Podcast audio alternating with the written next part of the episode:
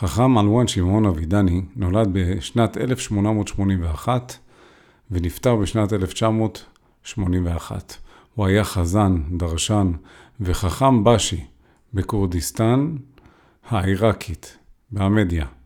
הוא היה מגדולי רבני העדה הכורדית בכורדיסטן ובירושלים, מתרגם התנ"ך לארמית כורדית, מחבר ספרי הלכה ופירושים לספר הזוהר, והכיר העיר ירושלים. הוא נולד בי"א בתשרי, התרמה, 1881, בכפר עמדי שבכורדיסטן. עמדיה, אז חלק מהאימפריה העות'מאנית. לגולה, גאולה, ולרב שמעון בן בנימין אבידני, שהיה אב בית דין המקומי, שמשפחתו מיוחסת לאבידן בן גדעוני, נשיא שבט בנימין. בצעירותו למד הרב אלואן בבית מדרשו של אביו, וכשבגר הוסמך על ידיו לרבנות. בימי מלחמת העולם הראשונה הוא גויס לצבא, לצבא האימפריה העות'מאנית, לצד כ-90 יהודים נוספים.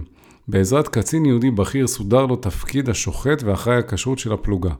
בתפקיד זה שימש במשך כארבעה חודשים, וכשהגיע עם הפלוגה למוסול, הסתפק באכילת לחם ומים בלבד בשל המחסור באוכל כשר. בשל המחסור באוכל מזין, חלה וביקש להתאשפז בבית החולים הממשלתי. קצינו היהודי המליץ לו לא להתאשפז, והוא ערק מהצבא ונדד מעיר לעיר במשך כשלוש שנים. בכפרים והערים שעבר בהם שימש כשוחט ומוהל, ונשאר שבועיים בלבד בכל מקום, עד שמושל עיר מסוימת הזמינו להתגורר בעירו. שם זכה להגנה מלאה מפני חיי, חיילי הצבא העות'מאני שחיפשו אחריו. לאחר שנתפס במסגרת תרגיל הסחה שערכו לו חיילי הצבא העות'מאני, ייעץ לסגן הקצין האזורי שפיקד על הפלוגה, איך לשכך את כאבי שיניו, וזה האחרון שחררו בתמורה. זה אחד מהמופתים שמסופרים על כבוד הרב, שהצליח בעזרת תפילות לרפא כאבים גדולים של אחד מהמפקדים בצבא, ובתמורה באמת שחררו אותו. כך הוא מעיד על עצמו.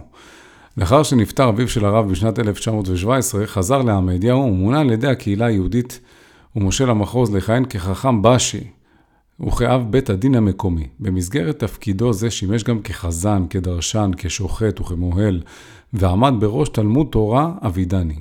בתקופה זו עמד בקשר עם הרב ששון כדורי, החכם באשי של עיראק, ועם בית הדין הגדול בבגדד. קרן עמד בראש מפעל העלייה לארץ ישראל וסייע לעליית משפחות לישראל. בשנת 1918 לערך נישא לזלפה מזרחי ונולדו להם שלושה ילדים. בהמשך נישא לרבקה הלוי ונולדו להם 12 ילדים. בסוגריים אגיד שרבקה זאת אמו של סבי בנימין, רבי בנימין אבידני מבנימינה, ואני הנין של הרב אלואן שמעון אבידני מהצד של uh, רבקה. כשהיה בן 39 ביקר פייסל הראשון מלך עיראק בעמדיה, והרב אבידני נמנה כנציג היהודים לברך את המלך לצד נציג המוסלמים ונציג הנוצרים. כשהגיע תורו של הרב, בירך את המלך בעברית, וסגנו של פייסל, יאסין האשמי, אמר לו כי לא הבין מה אמר. הרב אבידני השיב לו כי היהודים לא מתקבלים לבתי הספר הממשלתיים.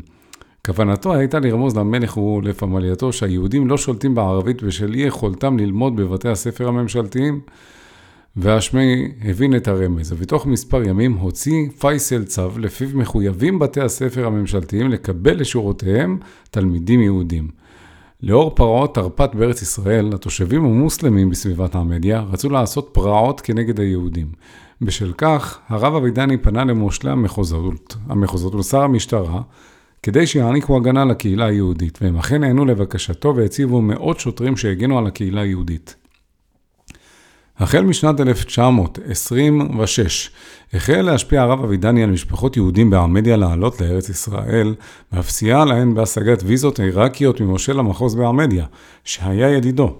בתוך שמונה שנים העלה ארצה כ-50 משפחות, לאחר שנכח בתקרית שבה דקר מוסלמי, סנדלר יהודי, החליט לעלות גם הוא ארצה. הוא שלח מכתב למשה מתתיהו, שעלה לפניו מעמדיה, בבקש, בבקשה שיפנה ליצחק בן צבי, ששימש בזמנו כיושב ראש הוועד הלאומי, כדי לסדר עבורו ויזה אנגלית. לאחר שקיבל לידיו את הוויזה האנגלית, ביקש מידידו משה למחוז שינפיק לו ויזה עיראקית. תחילה סירב בשל הרצון שהרב אבידני לא יעזוב את העמדיה, אך לבסוף הנפיק לו ויזה וחתם עליה יחד עם הקאדי המקומי. בסוף שנת 1933, בחודש טבת, התרצ"ד, יצא הרב עם משפחתו מהמדיה למסע בן שלושה חודשים שבסופו הגיע לחיפה. בליל בדיקת חמץ של אותה השנה הגיע עם משפחתו לעיר העתיקה בירושלים, שם מונה לשמש כמנהיג יוצא עמדיה.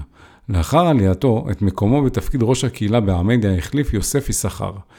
בשנת 1934 נפגש לראשונה עם יצחק בן צבי וזלמן שזר, ובאותה שנה חיבר שיר על ארץ ישראל וסיימו במילים על ידי השר נשיאנו בן צבי יצחק. בן צבי הזמין את הרב לביתו, וזה האחרון העניק לו כמתנה כתובה בת 900 שנים.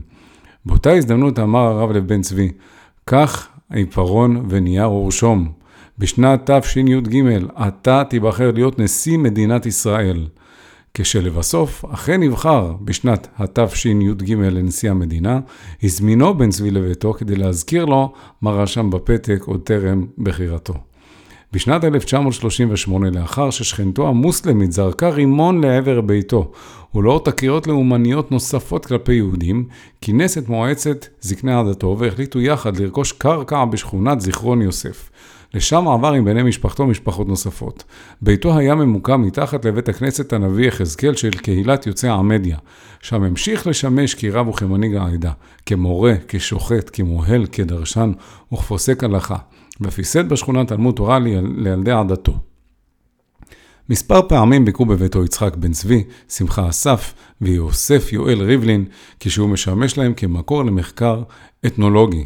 בחודש כסלו התשל"ו קיבל את העיטור יקיר ירושלים במעמד נשיא המדינה על פעילותו למען בניין ירושלים. למרות העיטור שקיבל, לא ענד מעולם את סיכת הזהב של אות יקיר העיר. הרב הלך לעולמו ב- בישראל בכ"ט בתמוז התשמ"א, תשמ"א. אחיו, הרב בצלאל אבידני, שימש כרבה הראשי של דארבקיר. אחיו, הרב בנימין אבידני, סבי, שימש כרב הראשי של חבל זיבר עד ברזני, ואחיו הרב ישראל אבידני היה מנהיג רוחני בעיר שוש.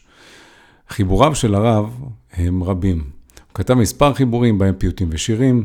חוקרים ידועים שידועי שם כיצחק בן צבי, פרופסור שמע אסף, פרופסור יוסף ריבלין, רפאל פתאי ואברהם בן יעקב נעזרו בספריו. מעשה הגדולים, חיבורו העיקרי, עבודה בת 37 שנה, חמישה כרכים ובהם כשלושת אלפים מעשיות משלים על התורה עם מוסר השכל.